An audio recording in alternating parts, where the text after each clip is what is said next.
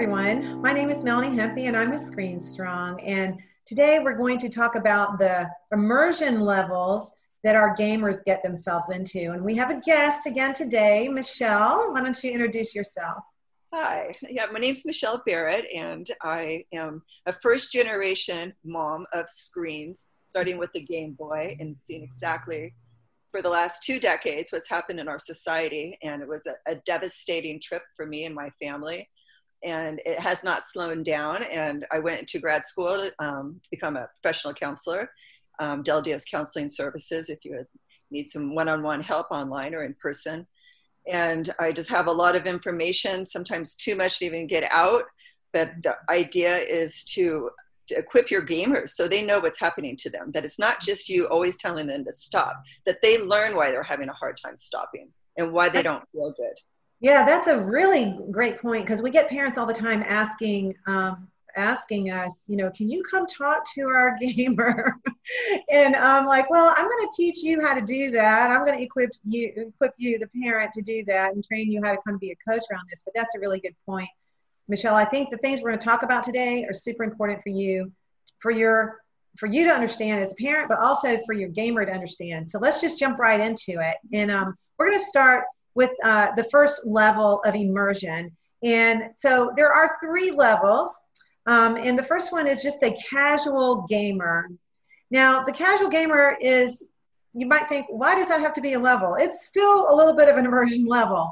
But when your son, and we're going to just use um, boys today um, because mostly we have trouble with our boys gaming, even though we know that girls also um, have problems. But instead of going back and forth between son and daughter, we'll just say son. Um, so for the casual gamer, when you when your son is a casual gamer, it's really easy for them to get off the game. That's that's the first thing about it. Um, maybe they only play a couple times a month, and they can still maintain a lot of relationships with family and friends.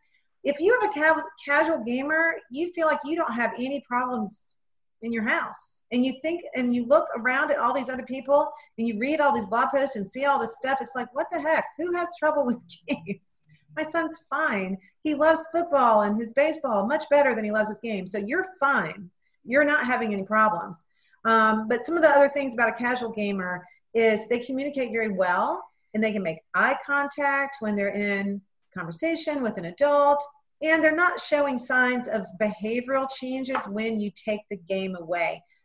That's probably the biggest sign michelle wouldn't you say that if you're if you're in the green zone and you're fine it's really easy to take that game away and the kid is fine with it?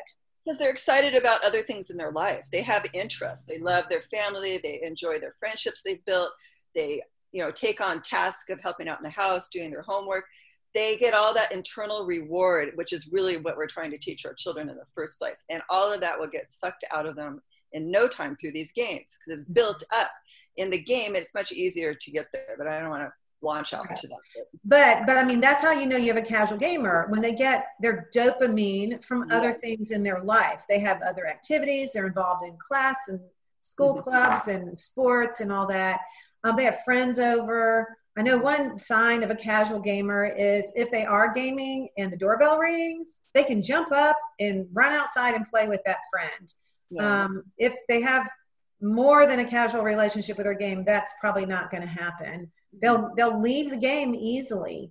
And like my my son says that you know that you are a casual gamer when after about 30 minutes or an hour you really get bored with the game he said that's really the difference. The mm-hmm. kids who are not getting bored are the ones that you need to worry about.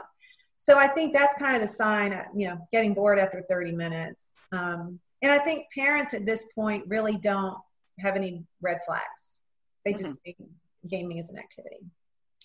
So the next um, the next level is the at-risk gamer. Now this one becomes more interesting because he starts to have more signs that we talked about before about you know just the warning signs mm-hmm. and the very first thing that i notice with at-risk gamers are they have to play every day it mm-hmm.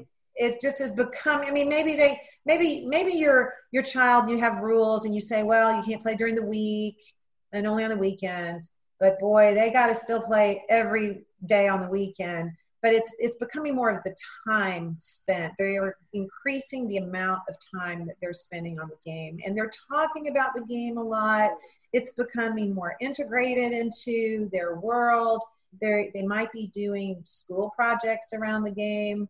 Um, you're starting to hear more conversation around the dinner table about this. Um, you know, it's just becoming more obsessive, I guess. And, and that becomes that's all their friends are about. They've yeah. lost their friends from football and the other activities they used to enjoy doing, and it just becomes you know gamer friends, and that becomes a huge influence. And it's really hard against you know the parents what they want them to do. And it's good to start talking to the parents too about it. If you're the first one to notice it, you know, or think you might be, check in. You're yeah, doing so, the family a favor so this at risk category really now is the mom and dad. You're starting to see that his more and more of his friends are gaming friends. And these may be boys that they were in little league with before. Maybe they were on some teams. And then all of a sudden you notice that they're kind of getting off these teams and they're all migrating toward the games. And and to michelle's point it's a super idea. You've got to start having conversations with other moms and saying, you know, when they come over to your house to play, let's limit the game time. Let's make sure they get outside. Let's make sure they they're not just upstairs in the playroom playing on their game all the time. Um, one of the telltale signs of an at-risk gamer is that they begin to drop out of other activities. And this at-risk category usually starts to happen in middle school. At least that's what I notice. Is that middle school is hard enough, you know, already, and so it's much easier for them to drop out of their sports and start quitting things because the game is getting more and more interesting. The other thing about this level is that he's starting to have some anger outbursts. And Michelle, why don't you talk a second about why? Why is he throwing the controller? And why do you just notice that he gets really angry at a sibling, maybe that walks in the room to interrupt his mm. game? What's going on in his head? Few different variables. One is they're exhausted. So we all know we're more short tempered and they've been on the game too long. And that's why the parent came in to intervene. And then the other part, they're angry because, you know, maybe they're right in the middle of a raid and all their buddies are depending on them. And how dare you make me stop? So then it's going to be that frustration level. And then it's just the typical withdrawal effect, which um, can happen every time they turn off that game once they're getting you know to that at risk they don't come off fresh and ready to transition into something else. You know i've worked with preschoolers before and i know which ones that are you know have us access. And i asked them outright it's like how long does it take before you feel good and you want to go outside and play on the playground? Yeah. and they they looked at me they can't really answer it yet because it's like what? But there was like an aha moment yeah. So because they feel sick it, it's a game sickness. Huh. Gosh, that's really interesting. I think our kids are just kind of crying out for us to help them. I know. Yeah. Because it's not just typical tantrum, you know, of, you know, pushing your buttons to see if they can get away with something. There's something much deeper going on.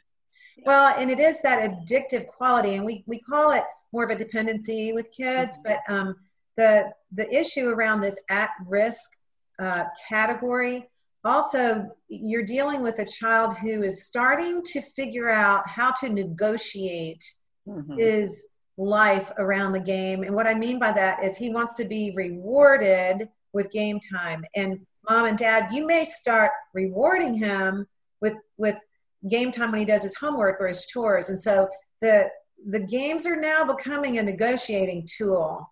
And this happens in that at risk stage where you kind of got one foot in and one foot out. That's sort of the clue that you're um, at risk when you think, okay, some days he's fine and he's outside playing and we're having a great time, but then other times he's not fine and I know we're kind of getting out of balance. But one of the signs, kind of behind the scenes, that I've noticed with with families is that when their children start figuring out how to use the game as a negotiating tool, I mean, what what other things can you see, Michelle, about this before we move on to this to the uh, final stage? Where do you think that started?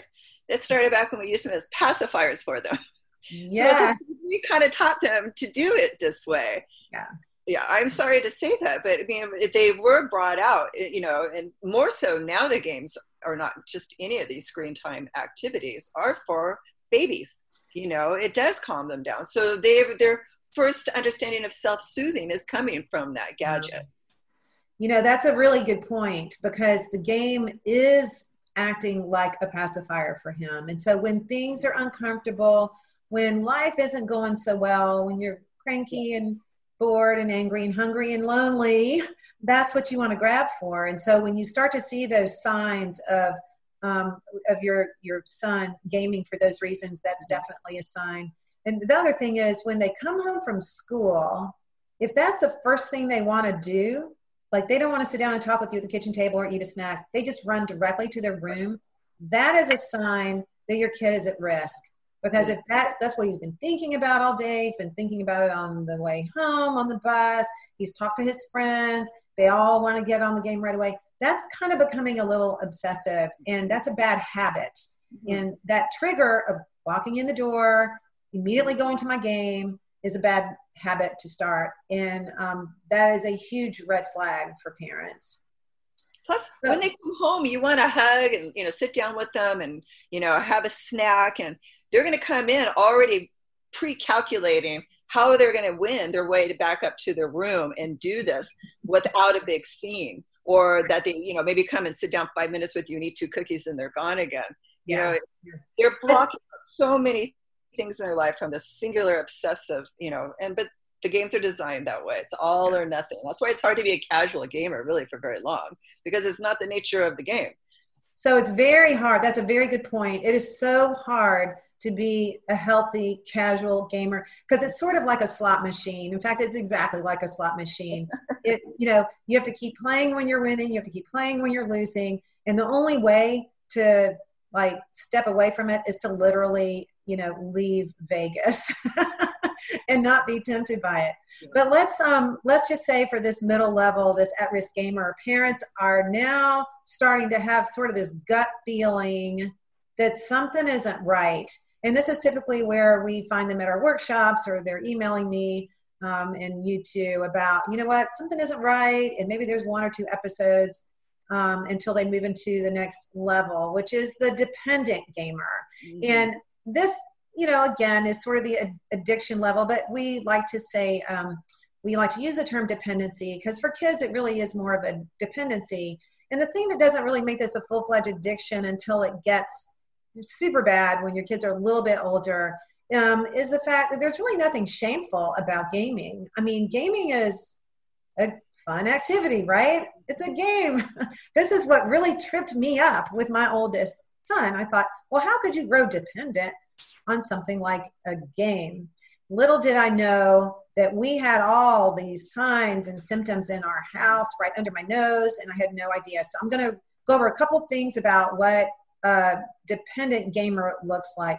First of all, the, the time changes with their gameplay. So he is playing every day. If your son is playing his video game every day, he is a dependent gamer he, this is the category that he, he falls in it's very hard for a casual gamer to play every day once it becomes a daily habit um, you have got it in a different category he's thinking about it a lot and he's um, wanting uh, harder games and different games and he's experimenting with all the things out there and he wants to spend more money on the game um, his anger outbursts are starting to increase and again, Michelle, speak a little bit about the adrenaline and um, you know just the hormones that are released when they're in these fighting games.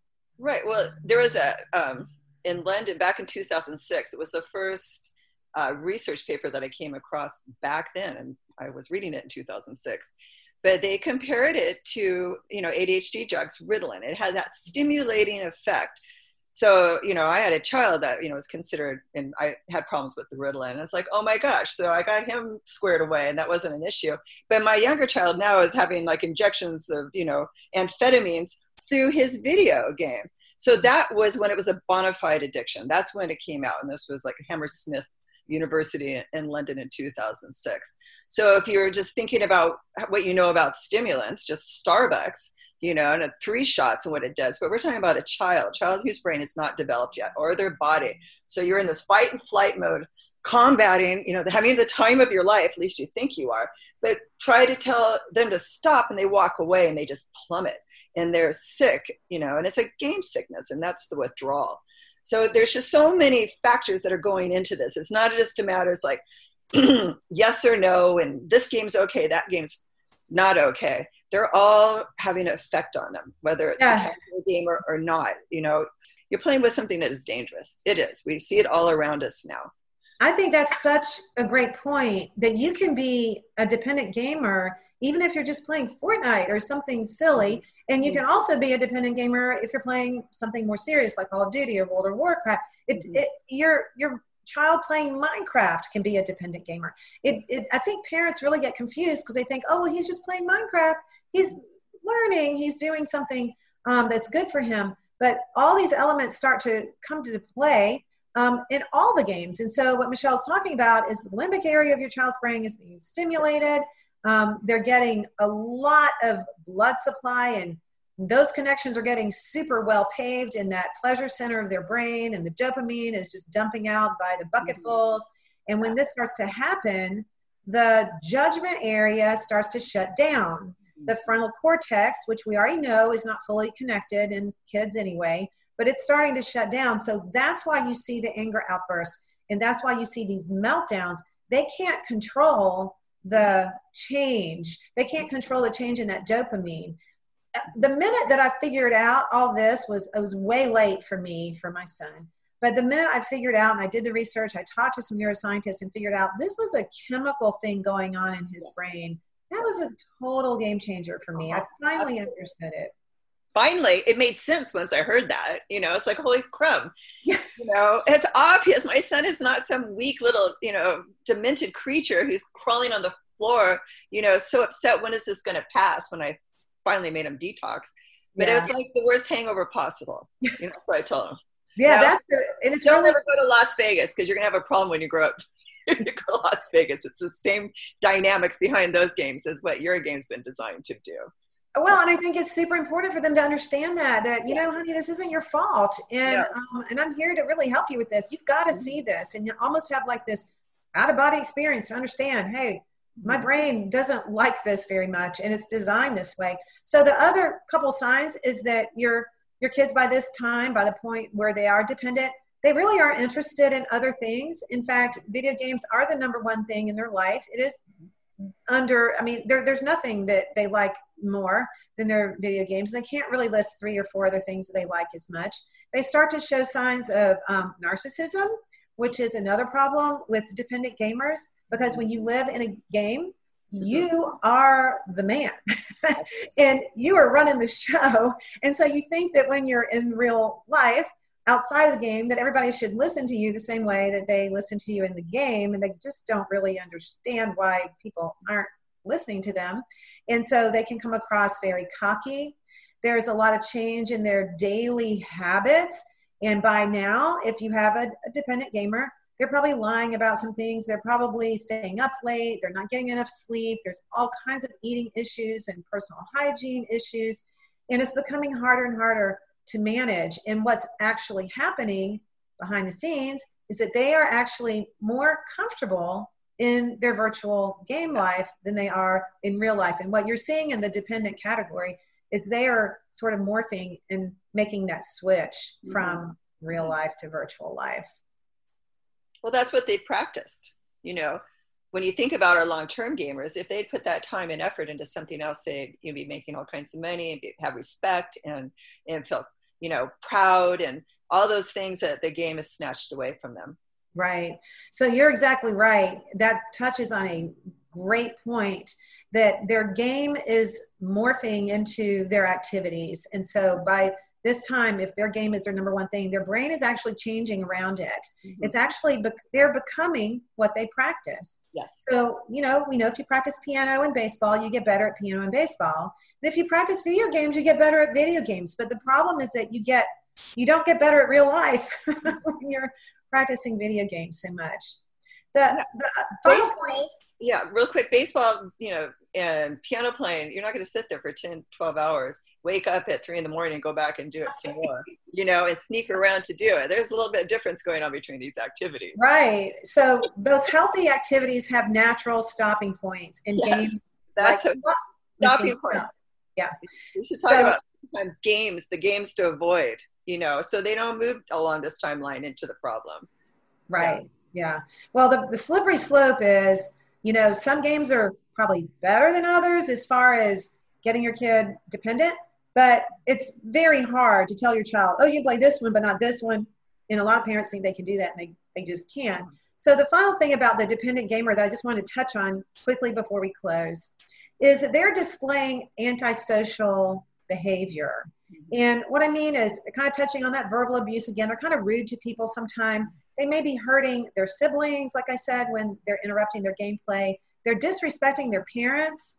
Um, they're disrespecting other authority figures in their life because, again, in the game, those rules don't apply. And so they're trying to act like they're in a game and they're not. And the bullying that happens, the lying, um, even destroying family property, like throwing a, a laptop or throwing a screen. Cheating is also something that is not really um, looked on as really a bad thing when you're a dependent gamer because it's it is sort of like a drug so you're trying to do everything you can and you justify everything in your mind in order to get back to your game hmm. but the biggest thing that happens with a dependent gamer is that they become very detached from their family yes. and michelle if you could just say one or two things about how important the attachment is during the teen years well looking at the distress that they have when they're being a bully and they're breaking things. And you know deep down they are suffering. Don't think that this is all good and fun even when they're playing because they want to detach from that game and move somewhere else but they cross the line and they're unable to do it. So all that bravado that's going on is just a covering of a very broken child right then. And that came from because the game detached him from the family and that became his source of self-soothing. And you know there could be problems at home there could be problems with their friendships. It starts not just how addicting the damn game is there's vulnerabilities that mm-hmm. cross our children over into problem gaming. But the number one way to fix it is to bring back love the love and attachment. That's what everybody needs to, to heal. Mm-hmm. And, and it's what they're missing. And they're never going to sit there and say i'm sorry you know i'm wrong or i need help. That is against the gamer code. So you're going to have to work around that because that's what they need to say. They yeah. do because then you're on the right path. And then they'll feel better. Everybody needs to put their white flag up you know nobody wants to walk around with their red flag all the time because that's what's on them yeah. But you know what? That's such a great point because what you're saying is that our kids can't rescue themselves. We have to go rescue them. And even when they're teenagers, mm-hmm. and I mm-hmm. know mom and dad out there, you're feeling like, well, there's no way. He's 15. He's so far gone. I'm never going to get him back. And I do get that it is harder when they're that age. In fact, by the time they hit 13, it mm-hmm. gets harder. But there is a way to help them, and there is a way to get them back and it, it is about spending more time with your kids. And i always say this to parents and sometimes it just lands on a deaf ear and i understand that. But first of all your kids brains are not developed yet. They are not fully connected with their frontal cortex. They cannot make these hard decisions on their own. So they need you to do that. And what i say is that you when you spend more time with your kid that will start to solve all your screen problems in your house I know it's hard. I know we're all working really hard. We, we're all super busy. But the amount of time, even if you just sit in a room with them and play the piano with them or read a book with them or go for a walk, go take the dog for a walk, plan these things in your life. And we have tons and tons and tons of ideas and ways to help you back on our site on screenstrong.com. So go there. Um, there's a very specific learning tab there. If you click on learn, one of the tabs, you can actually go through a little mini workshop there and it's free and it's kind of self-guided and it will open up with the assessment um, where you can figure out if your kids have problems and then it goes through the brain development, the brain science. We take a deep dive into video games and a deep dive into social media and it's kind of like our workshop in a, in a box on the on the computer, really easy to do. And then um, it's also really important. Um, and Michelle, I want you just to close with this. I want us to close with this concept how important it is to find another like-minded family to help you um, get through this and and because it's really hard to make any changes on your own. Right. Don't feel shame. Speak right. to it. You'll be surprised how many parents are going to raise their hands like it's happened in my home too. Yes. Um, the children deserve to be saved. It's going to be much easier on you the younger they are and especially do not wait till they're out of the house to really believe this is a problem because then it's really hard to turn around. But they're suffering they want to be saved and the worst right. saving they are. And, and all of this that we're bringing to you right now is to help you start that journey and stick on that path and don't you relapse because yeah don't relapse.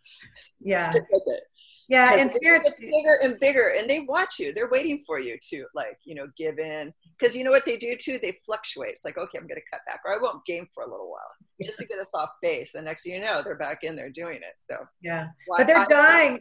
Eyes wide open. I think they're um i think they're just dying for us to care about them. And i i use you know i i made such a mistake with my oldest and i let that be sort of his thing and his babysitter. And it was like I feel so bad now because I can't go back and redo it. And that's the thing. The thing with childhood is you only get one shot. You can't redo it. So figure out if your son is a casual gamer, an at-risk gamer, or a dependent gamer. Go to our website, take some actions there, take our Screen Strong challenge. We will help you. That's only seven days. You can do it. Anybody can do it for seven days. And um, we'll be back next time with the, another great topic for you. So thanks for um, coming today. Michelle, thank you so much for sharing everything. Great. And we'll be back soon. So stay strong.